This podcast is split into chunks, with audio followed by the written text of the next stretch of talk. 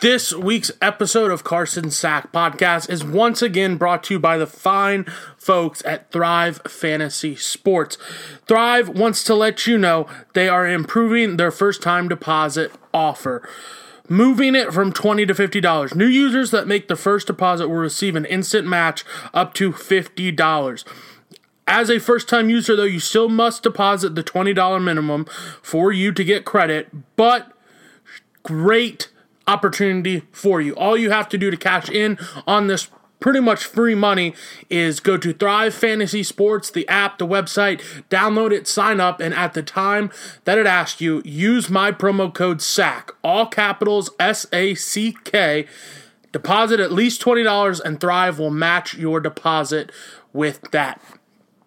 Thrive has some great opportunities with the NFL. They've got touchdown only prop contests. They've got head to head prop contests between top players. They make it extremely easy, extremely accessible for the user. I have absolutely loved my time on Thrive Fantasy so far, only through four weeks, three weeks of the NFL season. They also have NBA props for the finals. They're going to have MLB playoff props as well. Uh, any sport you could could think of, they have it. So sign up, use my code SACK, all capitals S A C K. Sign up, prop up today.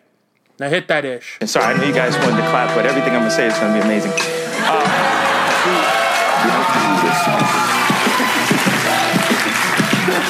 how do you pay, man? Uh, if you don't write checks, how do you pay these guys? Straight cash, homie.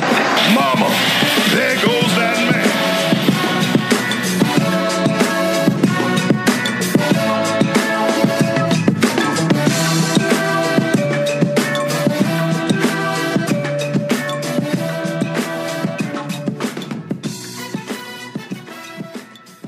Hello and welcome to episode 74 of Carson Sack Podcast, where we talk balls. I just want to first apologize for the break last week with no episode. There were some technical difficulties that were out of my control that limited me to not being able to get the episode out to you all, so I apologize about that. But we come back this week with episode 74 with a jam packed schedule. We have NFL recap and look ahead. We have the first week of SEC football really jump starting and kick starting college football. We have some NBA finals talk as well. And to put a nice little cherry on top of this episode, we have everyone's favorite segment the mail sack. So just sit tight, relax, uh, take your mind off all the craziness that is going on in the world today, and just let's talk about some balls here on Carson Sack. Without further ado, let's get into the mail sack. Our first question comes from Mike Bennett, who asks Is Mikael Cunningham still a top five Heisman candidate even after two straight losses? I'm beginning to realize that no one else besides this radio station based out of Louisville, Kentucky, was hyping up uh, Mikhail Michael. I don't even know how do you say his name anymore. He changes it so much, but Cunningham as a Heisman candidate. After the two losses and his abysmal performances in those two losses, I am very confident in saying Cunningham is no longer anywhere near a Heisman discussion. So that makes me pretty happy. I wish him nothing but the best, though. Apparently, he is supposed to be playing this week after a pretty scary injury at the end of the Pittsburgh game last week. So, happy for him in that recovery, and hopefully, the Cards can turn it around a little bit. Next question comes from Ryan Moore, who asks, Why is my fantasy team so ass? It's really not that bad. I looked at it. You've been putting up some decent numbers. Unfortunately, you play me this week. I'm the only. I know people don't like when you sit and you talk about your own fantasy team, so I apologize. But I'm 3 0. I'm the only undefeated team left in this league. But Ryan, looking at your team, I mean, Deshaun Watson, good. Elliott, Ezekiel Elliott, very good running back. Chris Carson, very good. Stefon Diggs, I mean, he's been a delight to watch in the in the uh, Buffalo offense. Um, you have Tyler Higbee, who has been a pleasant surprise. Not really a surprise, but he's really grown into his own this year. Um, Lazard, the new and improved um, weapon that the Packers have. I mean, you have a good team. Um, hopefully you don't turn it around this week. I would like to win, but um, I think better days are ahead for you. Michael Bennett follows up with What's your favorite city I've ever visited and why? My favorite city? Geez, it's hard to go against Seaside down in Florida just because of it being such a staple of my youth, my developmental years in high school.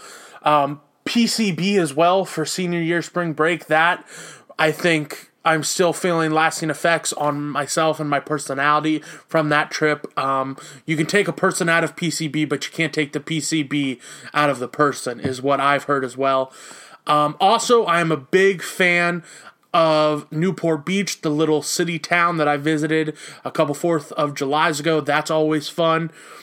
I am a big fan of Sedona, Arizona, as well, just the cityscape and the mountains as well.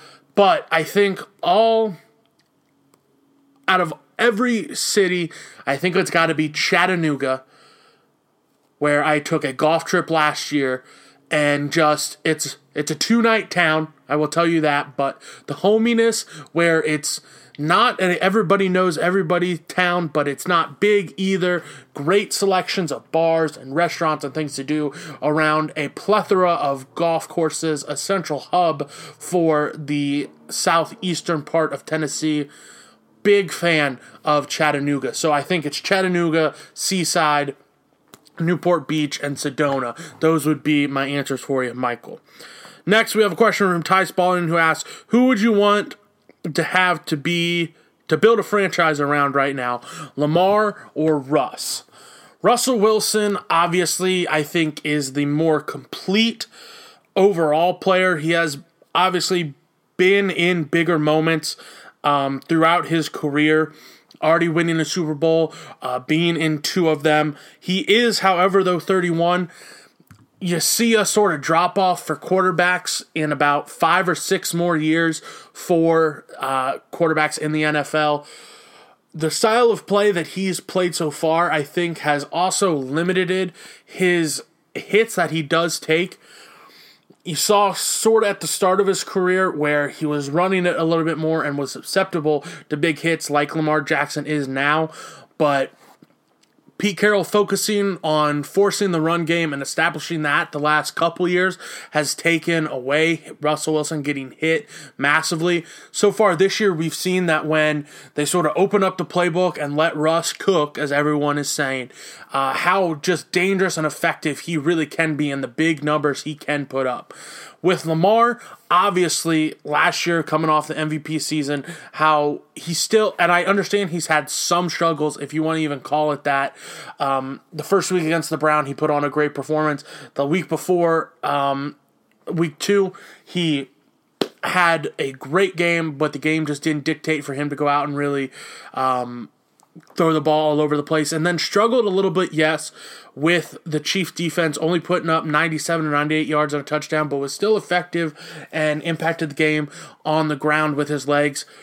Ultimately, I do think you at some point you have to look at what you're going to do now. And the question was, who would I build a franchise around um, today?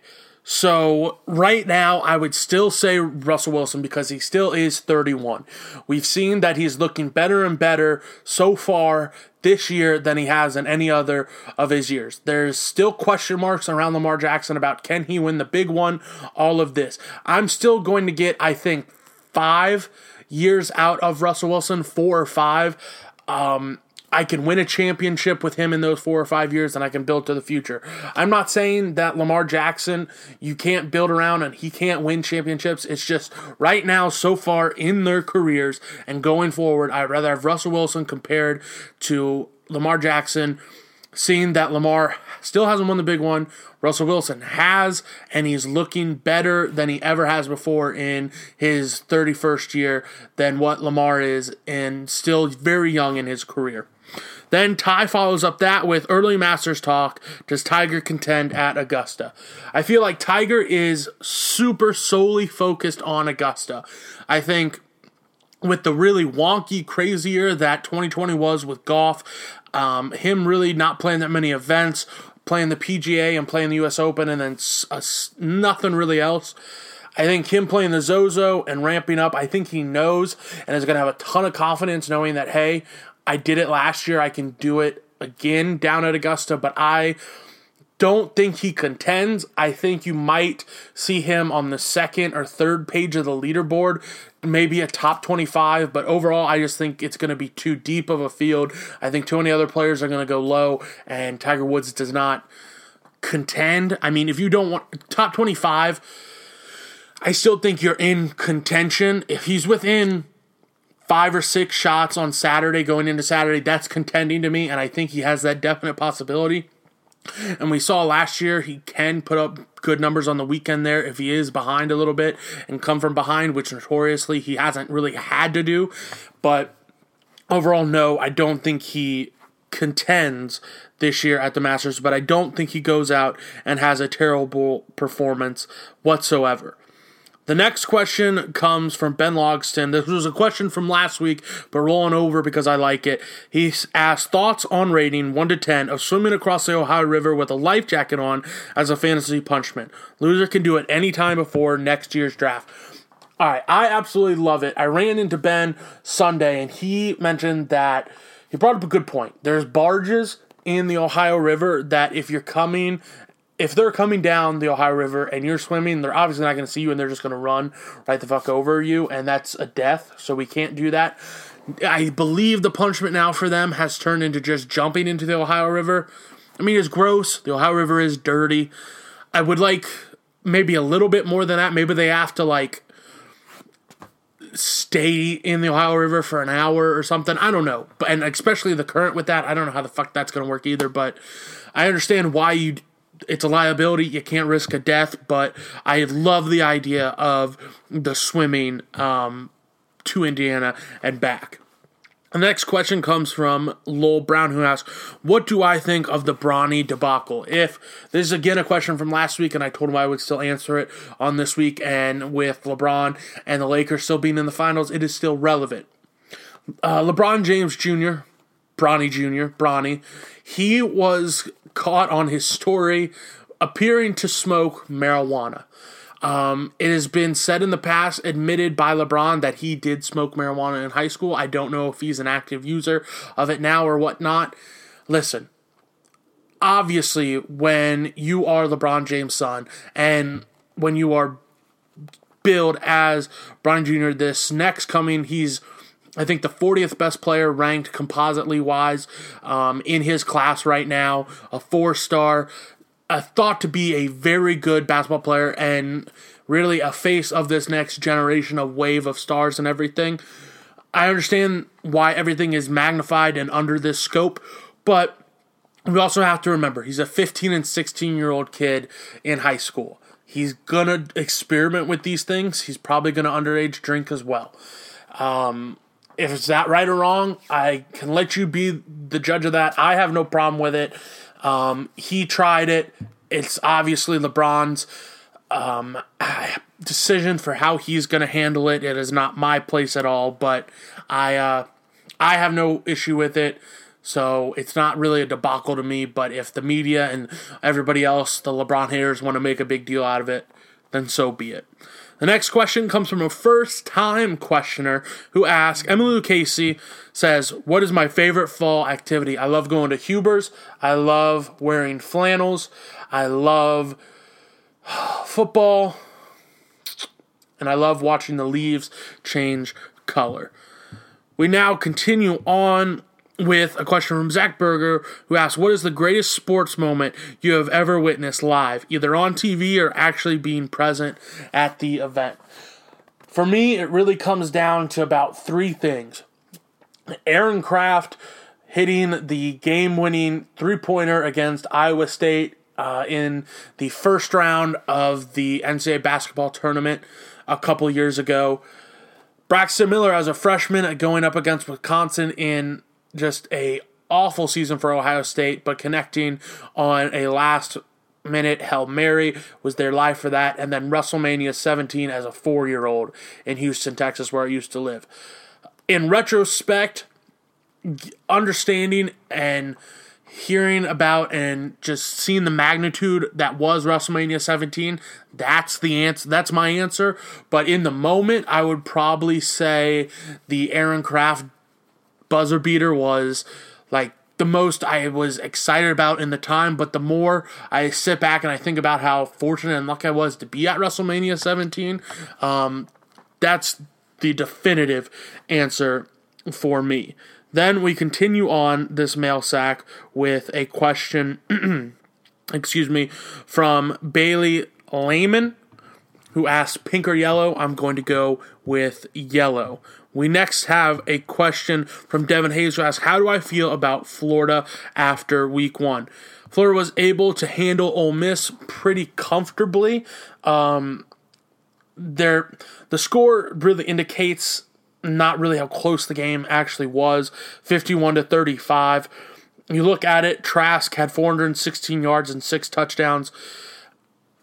I think that says a lot about Ole Miss's defense more than Trask, but if he can continue to play that way and Florida's defense um, is still what Florida's defense has been in the past, a very solid unit that limits um, points and come up with big turnovers when they need them. And then you look at Pitts for Florida as well, eight receptions, 170 yards, four touchdowns. Um, if Trask and Pitts can continue that and just hook up for one of those a game, the deep ball that he was connecting on continuously, um, yeah, this Florida team has a chance to do a lot this year, uh, not only in the SEC East, but the entire SEC.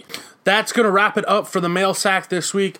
As always, you all, the listeners, my friends, make that segment possible. So thank you very much for sending in your questions on Instagram and Snapchat. It means a lot to me. Thank you very much. Keep your eyes peeled Monday and Tuesday of next week for the stories to send in your questions for next week's episode. We can now switch focuses a little bit and talk about college football. Week five, if you want to call it that, of this college football season. We're going to kick things off on Friday, October 2nd, with Louisiana Tech at BYU. BYU has looked very impressive so far in their first couple games. Wilson, the quarterback for BYU, already accounting for 624 yards and four touchdowns. Um, BYU's defense has been pretty solid as well. I know they gave up a few points last week as well in a bit of a shootout game, but BYU played extremely well their first week. A little bit of regression this week. Louisiana Tech sitting at 2 0 on the year. Um, their running back Henderson, I'm I know his numbers aren't gaudy, only 146 yards, one touchdown, but I am impressed with how he runs the ball. And then Anthony, their quarterback as well, already has eight touchdowns to only one interception, so he can get the ball out. I think this game's going to be an exciting watch for Friday. I understand BYU is a big favorite, but I think Louisiana Tech keeps it closer than what people are expecting. So just something to wet your palate, get you ready for uh, the weekend ahead. We can now look at some SEC games coming up uh, for this week in college football. Let's get right into it. We have Ole Miss and Kentucky. Kentucky coming off the loss to Auburn last week in a game that some people are going to say Auburn won, Kentucky lost 29 to 13. Honestly, Kentucky, I think after the Rodriguez touchdown at the end of the first half got taken off the board, I think they pretty much were out of it. Um, Terry Wilson having to throw the ball 37 times. Kentucky's not going to win games that way. Um, only completing 24 of those passes for 239 yards and a touchdown. Did throw the one interception. The bright spot for Kentucky was Smoke, the running back, Kavosiey. 62 yards on a touchdown. I think he looked the best out of all three backs. He was showing a lot of pop and got the scoring starter for Kentucky with a big run in the red zone. Um, on the opposite side, for Auburn, you had Bo Nix going for three touchdowns. What is extremely concerning, obviously, for Kentucky is this vaunted defense and especially the secondary. They had a lot of guys coming back. They were bringing in boss man fat Kelvin Joseph, who the one play that everybody likes to blow up is when he got beat down in the red zone for the touchdown that really put the nail in the coffin for UK. Obviously, yes, that looks bad the more you watch it and everything. It looked bad the first time you see it. It wasn't a 50 50 ball. Like, either, what I'm trying to say is, yes, he got beat on that play. He very easily could have made the play as well. So technically, yes, 50 50 ball, but some things aren't going to break your way sometimes. And in the grand scheme of things, that just has become the piece of film that people like to point out of, hey, this secondary isn't as good as everybody thought. I think UK is going to have another big test this week. Mississippi can score. Lane Kiffin is a great offensive minded coach. Um, Kentucky's a six and a half point favorite. If Kentucky isn't forced to make Terry Wilson win the game for them, which I'm hoping that the defense we saw last week for Ole Miss still remains a problem. I hope that same defense shows up. Um, it runs into some issues, and Kentucky can just have Terry Wilson be a complementary piece for the run game, get him more involved in the run game, not have him throw the ball so much. Um, Kentucky's defense, along with their secondary play, just anywhere any amount better than what they did last week. I think it gives them a good chance. So I'm going to take Kentucky in this one, but probably a closer game than what the spread is. Maybe a last second field goal or a game winning drive late in the fourth quarter, which Stoops likes to do. I think he's that type of coach and likes ball games like that. So I think that Kentucky ultimately does end up winning that one. Um, we have a South Carolina Florida matchup. Florida moving all the way up to third in the country. South Carolina looked abysmal last week. Florida looked like world beaters. Um, aside from giving up 35 points to Ole Miss, but I am going to take Florida in this one um, quite easily. Now we shift to ACC football. We have North Carolina State going to Pittsburgh. Pittsburgh 24th in the country, coming off their win against U of L. Um, Pickett for Pittsburgh, their quarterback, 712 yards and six touchdowns through, excuse me, five touchdowns through the air so far. Their running back, really the strength of this team, 156 yards and two touchdowns for Davis on the ground for Pittsburgh. And then their defense showed up as well. I'm going to take Pittsburgh over North Carolina State. Another SEC matchup, a big one. You have 13th ranked Texas A&M going to number two Alabama. Um, Jones for Alabama looked like a great game manager. Two touchdowns, 249 yards. He really wasn't asked to do a lot. Um, Waddle for Alabama, who I think is the best receiver in all of college football. Eight receptions, 134 yards, and two touchdowns. And then uh, Najee Harris for the Tide. 17 carries, only 98 yards, but did get three touchdowns. I understand it was just Missouri, but Alabama continues to Alabama. You lose Tua, you lose Jerry Jeudy, you lose some guys to the draft um, on the offensive line and the defense side of the ball. But all Alabama does is reload, and they continue to be good. They continue to be the talk of the SEC.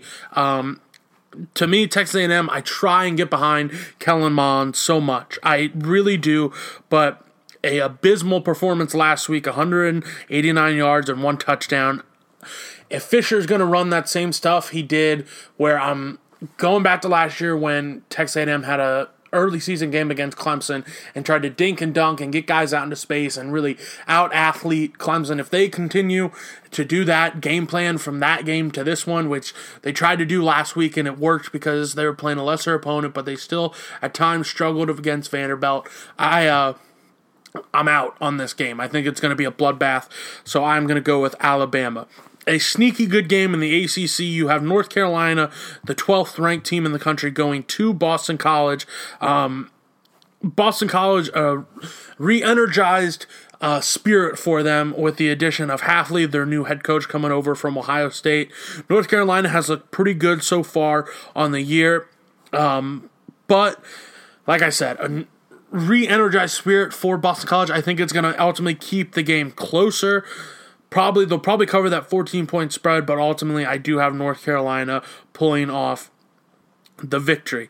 And then the Saturday night game, the big game, Auburn, seventh in the country, coming off that win against UK, going to Georgia, fourth ranked in the country. Georgia struggling on offense with Arkansas for a half. Um, quarterback play was a question. They couldn't really figure out um, who they wanted. They were switching back and forth. Apparently, JT Daniels is going to be cleared medically, and I think he's going to get the start. Um, Bennett, though, when he did come in, 211 yards and two touchdowns. So I think Kirby's going to have a quick hook with JT Daniels if um, Bennett is struggling, and I think vice versa. If the Bennett gets the start, I think Kirby's going to have a quick hook with them as well. Georgia's defense, I still think, is extremely good. Um, did struggle with Arkansas a little bit, did only let them score 10 points overall in the game. And I'm not saying Arkansas's defense, offense, excuse me, is anything to ride home about, but they do have playmakers on there, that guys that can get out in space and do some things and are athletic and whatnot. So Georgia's defense still is very good to me. Ultimately, I just see the man, this is tough. I do see Auburn going down there with Bo Nix continuing to hopefully get better, but I am going to take Georgia. I think White on the ground for Georgia, 71 yards in the opener, a touchdown, um, will be good. The more I talk about it, the more I'm talking myself into Auburn. So I switch. I go to Auburn. I think Auburn goes down there and hard fought game, close game, but ultimately Auburn does come out on top against Georgia. To round out the college football talk on this week's episode, I would be remiss if I did not bring up the performance by the Mississippi State Bulldogs going up against LSU last week. KJ Costello, the transfer from Stanford, Mike Leach coming in, bringing in his style of offense to the SEC. Would it work out? And boy, did it ever pay off for the Bulldogs. 44 to 34 win. Costello goes for 623 yards. I'll say that again 623 yards, five touchdowns. The running back only got seven carries for 34 yards. That was their leading rusher. So I think they're going to have to find some parity for this offense. You look back at Washington State's teams for Leach. No, the focus was not on the ground game, but they did have a run game that was able to help just the offense not become so one dimensional. But the big question is is this offense going to continue to work for Mississippi State? Well, you look at it, they go up against Arkansas next week, the 3rd. Then they have Kentucky, then Texas A&M, then Alabama. So Arkansas pretty easy, Kentucky still question marks in their secondary a tougher tough tougher test excuse me against texas a&m and then they go to alabama where i think that's going to be their biggest hurdle for the season in the secondary if Costello can go out and have success against Alabama. I don't know if they necessarily need to win the game, but if he can go out and put up 300 yards and make a, a competitive game, then yeah, Leach's system is going to work in the SEC for a extended period of time because I, Alabama is still the benchmark there in the SEC. So again, hats off to what Leach and Costello and the rest rest of Mississippi State what they were able to do in Week One, pulling off the upset of LSU, the defending national champions. We now look at the NFL slate for week four. We start on Thursday night. The Broncos going to the Jets, both winless teams. The Jets, a dumpster fire. The Broncos on their third starting quarterback so far. I just. Listen, I thought we reached the low point of the scheduling for Thursday Night Football last week between the Jaguars and the Dolphins. There's some storylines there with Minshew Mania. Fitz magic with Fitzpatrick. But this, I think, could be the just absolute drizzling shits of. I mean, it's still football. It's still better than a lot of things that I'd rather be doing on a Thursday night with no football, but God bless. Um, I could not care less about this. I'm going to go with the Broncos over the Jets in this one. Now we get into it. With the Browns and the Cowboys. The Browns over 500 for the first time since 2014, coming off their victory against the Washington football team. And then the Cowboys sitting at 1 and 2 after their high scoring uh, fair against the Seahawks last week. This one is all going to come down to how well the Browns defense is able to get off the field on third down, limit what Dak Prescott is going to be able to do through the air, and trying to slow down Ezekiel Elliott. I think they'll do an okay job with that, but I still think that secondary, they're still getting pieces back. Last week they got Greedy Williams back and Joseph back um, to complement Ward there in the secondary, but I'm still seeing some question marks. If the Browns defensive line with Garrett, who has so far been able to get after quarterbacks, can put some pressure on Prescott, then I think there is some opportunity there for the Browns defense to step up and make some big plays and get off the field on third down. But ultimately, I just think that the excuse me, the Cowboys are going to win this game, especially say they jump out to a quick lead and the play calling is sort of the game script is thrown out the window and you're going to have to ask uh, Baker to go out and throw the ball all over the field and bring this team back. I, I, he does well and he does his best when he follows the game script. He's play actioning all of these things when the ground game is working, which I think could work for them because the defensive line for the Cowboys is susceptible. You saw that last week a little bit with the running game for uh, Seattle, and in previous weeks, it is susceptible. It's gettable, but I just think that the offense is going to the for the Cowboys is going to do more than their part. Get out to a big lead, get the Browns off script, and ultimately the Cowboys win that one. Uh, the next game, the Steelers and the Titans, apparently because of COVID and whatnot, it is going to be postponed to either Monday or Tuesday. Um, either way, I still think the Steelers are going to win this game. I think they are going to be good enough to stop uh, Derrick Henry, not stop, but again slow down, and then asking Ryan Tannehill to throw on their secondary with Fitzpatrick and Haden. Understand Haden in the twilight of his career, but I still think they're going to be able to go to him into making some throws, and especially if AJ Brown isn't out there and they have to rely on Davis and Humphries.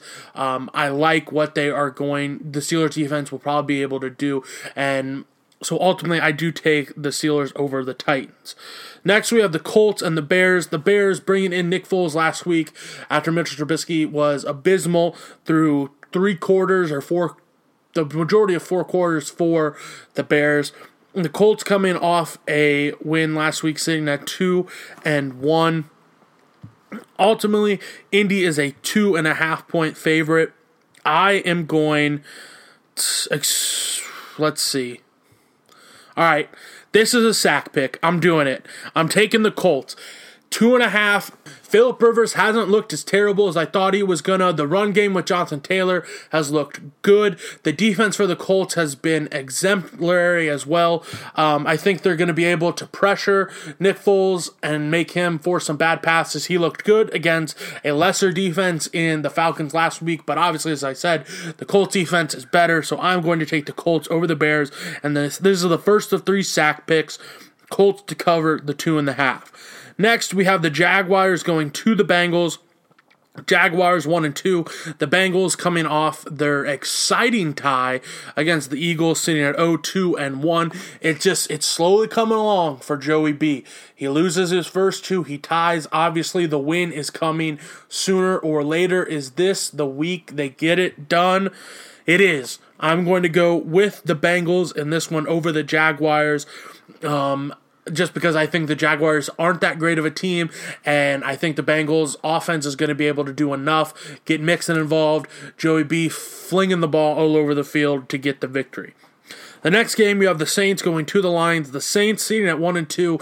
You hardly ever see them under 500, and then the Lions coming off their first victory um, last week beating the Cardinals. I am going to take New Orleans, and this is a sack pick as well. New Orleans to cover the four point spread. I think they're going to look to prove something. Michael Thomas could be back. Um, he was at practice today. I think Drew Brees really wants to silence some doubters. Sean Payton is probably hearing the doubters as well. Um, I think they're going to be able with Mike Thomas returning, Alvin Kamara has looked incredible so far through the first three games. The defense for the Saints was questionable last week on Sunday night against the Packers, so I think they're going to look to have a big rebound game. A very big letdown spot for the Lions as well after their big win against the Cardinals. So I'm going to take the Saints to cover in a sack pick the four points. Next, you have the Seahawks and the Dolphins. The Seahawks coming off their big win, and the Dolphins um, coming off their Thursday night loss.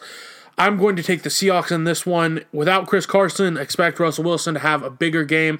Look to him, the Seahawks, to look to him to really go out and throw the ball around, get this big lead, and then milk it away with Hyde and Homer um, on the ground. I just don't foresee the Dolphins doing anything remotely to make this a game. Then the next game, we have the Chargers going to the Buccaneers. The Buccaneers going to be without Godwin for this game. Apparently uh, concussion or some issue with him. It's been hard for the Buccaneers to stay at full health um, all season for the dur- duration of all their games.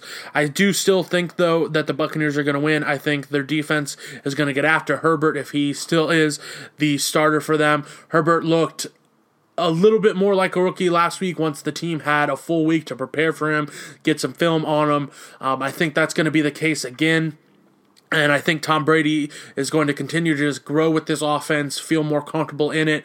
They got Gronk involved a little bit more. The running game situation with Jones and Fournette has looked good. Mike Evans has looked good as well. Other players in the receiving game have stepped up for the Buccaneers in the absence of Godwin as well. So I am all in on the Buccaneers on this one. The next game, we have the Ravens going up against Washington. This I do not like doing big numbers, so I'm not going to, but I do think the Ravens come out after that embarrassing performance on Monday night against the Chiefs, where they were just handed their asses on live television by the Chiefs. Um, I think the Ravens do come out and look to make a statement win. I think Lamar has probably his best game of the year in this one. Um, the the Washington. I almost said the R word. Excuse me. The Washington football team going to be without Chase Young in this one with a groin injury. Dwayne Haskins looked terrible. As much as it pains me to say, last week against the Browns defense, I think he's only going to look worse this week against the Ravens. Better defense, looking for something to prove. So I have the Ravens. The next game, you have the Cardinals and the Panthers. Cardinals are three and a half point favorites. Both these teams coming off losses, I believe. Let me look at the Panthers, what they did last week. The Panthers, nope, excuse me, they beat the Chargers. Uh, the first game without Christian McCaffrey, Davis was able to do all right. They were throwing Curtis Samuel in the backfield as well. A Louisville product, Reggie Bonnafon, who's been with them for a while, also got some carries. Um, I am going to take the Cardinals in this one, and I'm going to take the three and a half. I think it's a rebound game for Kyler Murray. I think Kliff and the rest of that offense is going to want to put up a lot of points, and I understand Teddy Bridgewater is a good quarterback. I don't know if he's a go, let me go score 30 or plus points every game to where he's going to win, and especially in a game like this where I think if the offense is clicking for the Cardinals, like I think it's going to, I don't know if the Panthers with Bridgewater are going to be able to keep up um, with that. So I'm going to take the Cardinals. This is my last sack pick, three and a half Cardinals over the Panthers. Then you have the Vikings and the Texans, both 0 3 teams. I I'm going to take the Texans just because of the quarterback play. I think Deshaun Watson, he's been okay so far this year, but we need really a Deshaun Watson stamp game, so this could be it and I'm going to take them. But Jefferson, the wide receiver for the Vikings last week, was a bright spot. If they can get him to come along and sort of have that one-two punch that they had uh, the past previous years with Diggs and Thielen, if Jefferson can be that for Thielen, that's going to open things up for the offense as well. Even though Kirk Cousins isn't really called upon to really go win games. Really, just a complementary piece with the play action for Dalvin Cook in the run game in Minnesota but just a storyline to keep looking at. But in this game, as I said, Texans over the Vikings. The next, we have the Giants going to the Rams. This is easy. The Rams Giants are terrible. Rams are one of the better teams in the NFL. I understand they're coming off their first loss to Buffalo, but Buffalo is a superb team in the NFL as well. Um, it was a fantastic watch. Um, the spirit and the fight that the Rams showed to not give up after they're down 28 3 and to come out um, and battle back in that second half, I think speaks a lot to them. McVay, Goff, how well all those guys did. So um, Rams over the Giants pretty easily. Next, we have the Patriots going to the Chiefs. In any other year, I would say this is just should be a pick 'em, everything like that. But I do think that not a identity crisis by any means, because for excuse me, not an identity crisis by any means for the Patriots we saw week one, they leaned on the run. We saw week two, they asked Cam to throw the ball, and they excelled in both of those. This third week against the Raiders, they did a little bit of both, and I think that's where we're going to find the median. But I do think that the Chiefs' defense showed on Monday night that they can, when they're called upon, make big plays, stop high potent offense offenses, and I think that Re- Andy Reid and Patrick Mahomes and the rest of those guys aren't going to have this be a letdown game, especially it being at home for the Chiefs as well. I think Patrick Mahomes and the rest of that offense keeps rolling and the defense shows up and they end up beating the Patriots. Next, we have the Bills and the Raiders. I think the Bills are right for an upset here. Raiders coming off the loss last week. It's going to take a great game from Derek Carr, Darren Waller, Josh Jacobs, the secondary with um, Arnett and the excuse me, the, I'm blanking Abrams, excuse me, the safety Abrams for the Raiders, but I think they're going to step up and get it done. So I have the Raiders pulling off the upset a little bit here against the Bills. Then the next game, we have the Eagles going to the 49ers. The Eagles are shitty. The 49ers are not that bad. They are just injured. So I still think that the 49ers are going to be able to impose their will running the ball on the Eagles. And I think that the Eagles' defense is not going to be able to stop the run, obviously. Not going to be able to get after whoever is the quarterback for the 49ers. And I think the 49ers defense is going to be able to after get going to be able to get after Carson Wentz, make him force throws, turn the ball over. So I take the 49ers over the Eagles. And then the Monday night game, the Falcons coming off their second straight week of blowing a big lead, sitting at 0 3, going to the Packers, sitting at 3 and 0. This game is going to be closer, especially if Julio Jones can get back. Um, I think the Falcons are going to once again be fighting for Dan Quinn's job. Um, at times, we've seen them respond to that over the course of the last two years. Really, when Dan Quinn's seat has gotten hot, they've played well. But the Packers, I'm not buying in on them yet. It's sort of the same thing last year. They're winning sort of the same way. The defense is still okay to me. Again, I'm not buying into the hype just yet because we saw against good run teams last year, like the 49ers, how they can run into problems. They didn't look like the 13 and 3 team last year. I've heard some rumblings where they could look like, if they were to go it again, 13 and 3, they could look like that this year like they're legit. It seems like LaFleur and Rodgers are on the same page. Aaron Jones is the stud that everybody knew he was going to be. Ultimately, I do have the Packers, but it's going to be closer than what people expect. The Falcons are going to come out and try and obviously fight for Dan Quinn. Let him keep his job. I foresee Julio having a big game if he does end up playing, Matt Ryan having a big game, but ultimately the Falcons lose to the Packers. Now we can talk about the NBA Finals. I'll get. I'll be the first to admit I was wrong. I really thought the Clippers were the team to beat in the West, and I really thought the Bucks were the team to beat in the East. The Heat blew through Milwaukee, they blew through Boston. The Lakers, God, I apologize for doubting LeBron James and Anthony Davis. In this one, I do see the Heat winning in either 6 and 7. For the Heat, you're not going to find or see a bigger fan of Erik Spoelstra than you are here.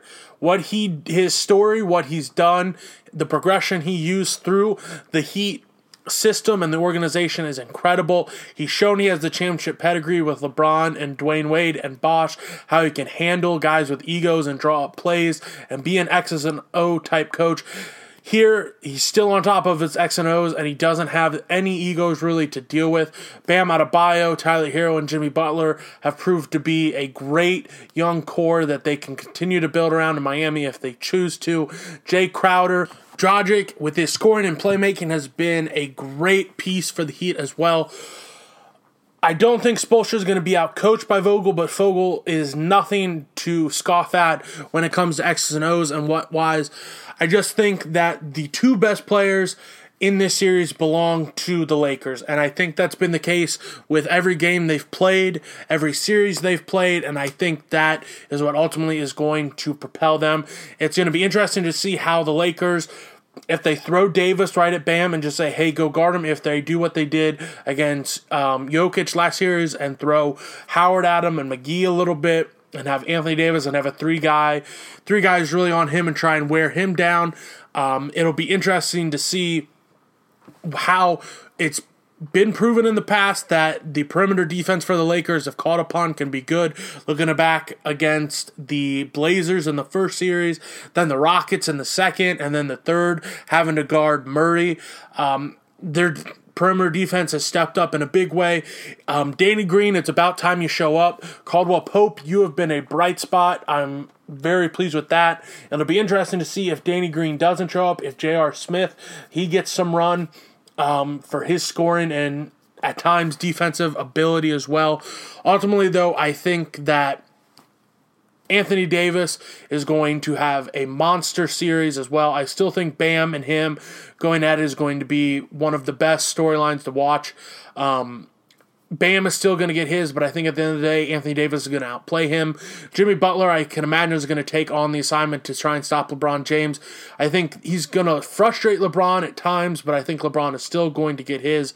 As I said, I do think the Lakers end up winning in six or seven games, and I think your finals MVP is going to be LeBron because I think there's going to be one or two games where Anthony Davis is still going to get his, but it's the Lakers are going to look to LeBron James to say, "Hey, you've done this before. Go win this game. Go close it out." And I think he's going to in year 35 of his life, year 17 in the league, going to 9 out of the last 10 NBA finals, insane numbers, all that experience, all that drive and determination to get his fourth ring, to cement himself. If you even want to say the best player in the world, to me, he already is. Best player ever, he already is to me. To cement that, the legacy, all this stuff, when he's going to be called upon, I think at least one or two of these games to close it out, I think he's going to show up and succeed and do so. So LeBron James is my finals MVP. Storyline to watch is the secondary players for the Lakers. Danny Green, Caruso, Rondo, Kuzma, they're going to have to show up because it's been proven that the role players for the Heat, they show up. Other storyline to watch Bam and AD, and then how Vogel is going to defend Bam with AD, Dwight, and JaVale. Again, Lakers in six or seven, LeBron James, Anthony Davis, LeBron four NBA titles, Anthony Davis is first, LeBron a finals MVP. Let's go, Lakers, baby. Let's go. That is going to do it for episode 74 of Carson Sack Podcast, where we talk balls. I want to again thank you all very much for tuning in, sending in your questions to the mail sack. Also, before I leave, I need to remind you all to download the Thrive Fantasy Sports app uh, you can do that through the App Store, the Google Play Store, going to their website, www.thrivefantasy.com. They're matching your deposits for a minimum of $20 up to $50 with promo code SACK, all capital letters. Do that. They have great daily fantasy sports props games. You can do touchdown only for the NFL. You can pick player props in the NFL to go up against each other. They're going to have props for the NBA finals. They're going to have props for the MLB playoffs. Um, practically giving away free money when you use code SACK when you sign up and deposit at least $20. There's no reason for you not to get involved to prop up on Thrive Fantasy Sports. Like, rate, review, subscribe, all that other good shit on iTunes, SoundCloud, or wherever you just so happen to get your podcast. Tell a friend to tell a friend about Carson Sack Podcast. That's how we help grow this. Hopefully, bring in more sponsors, get more listeners, make me continue to do these things. It has been a pleasure to give you episode 74. Next week, we will talk a little bit more about MLB baseball. The playoffs have just started yesterday. Um, hard to give you a breakdown right now while I'm recording this because games have already happened, games are going on, series are happening. So when we have a clearer picture next week with lesser teams, I will talk about that. Uh, my apologies to any baseball fans. So, as we always end here on Carson Sack Podcast, where we pop balls, we will be seeing.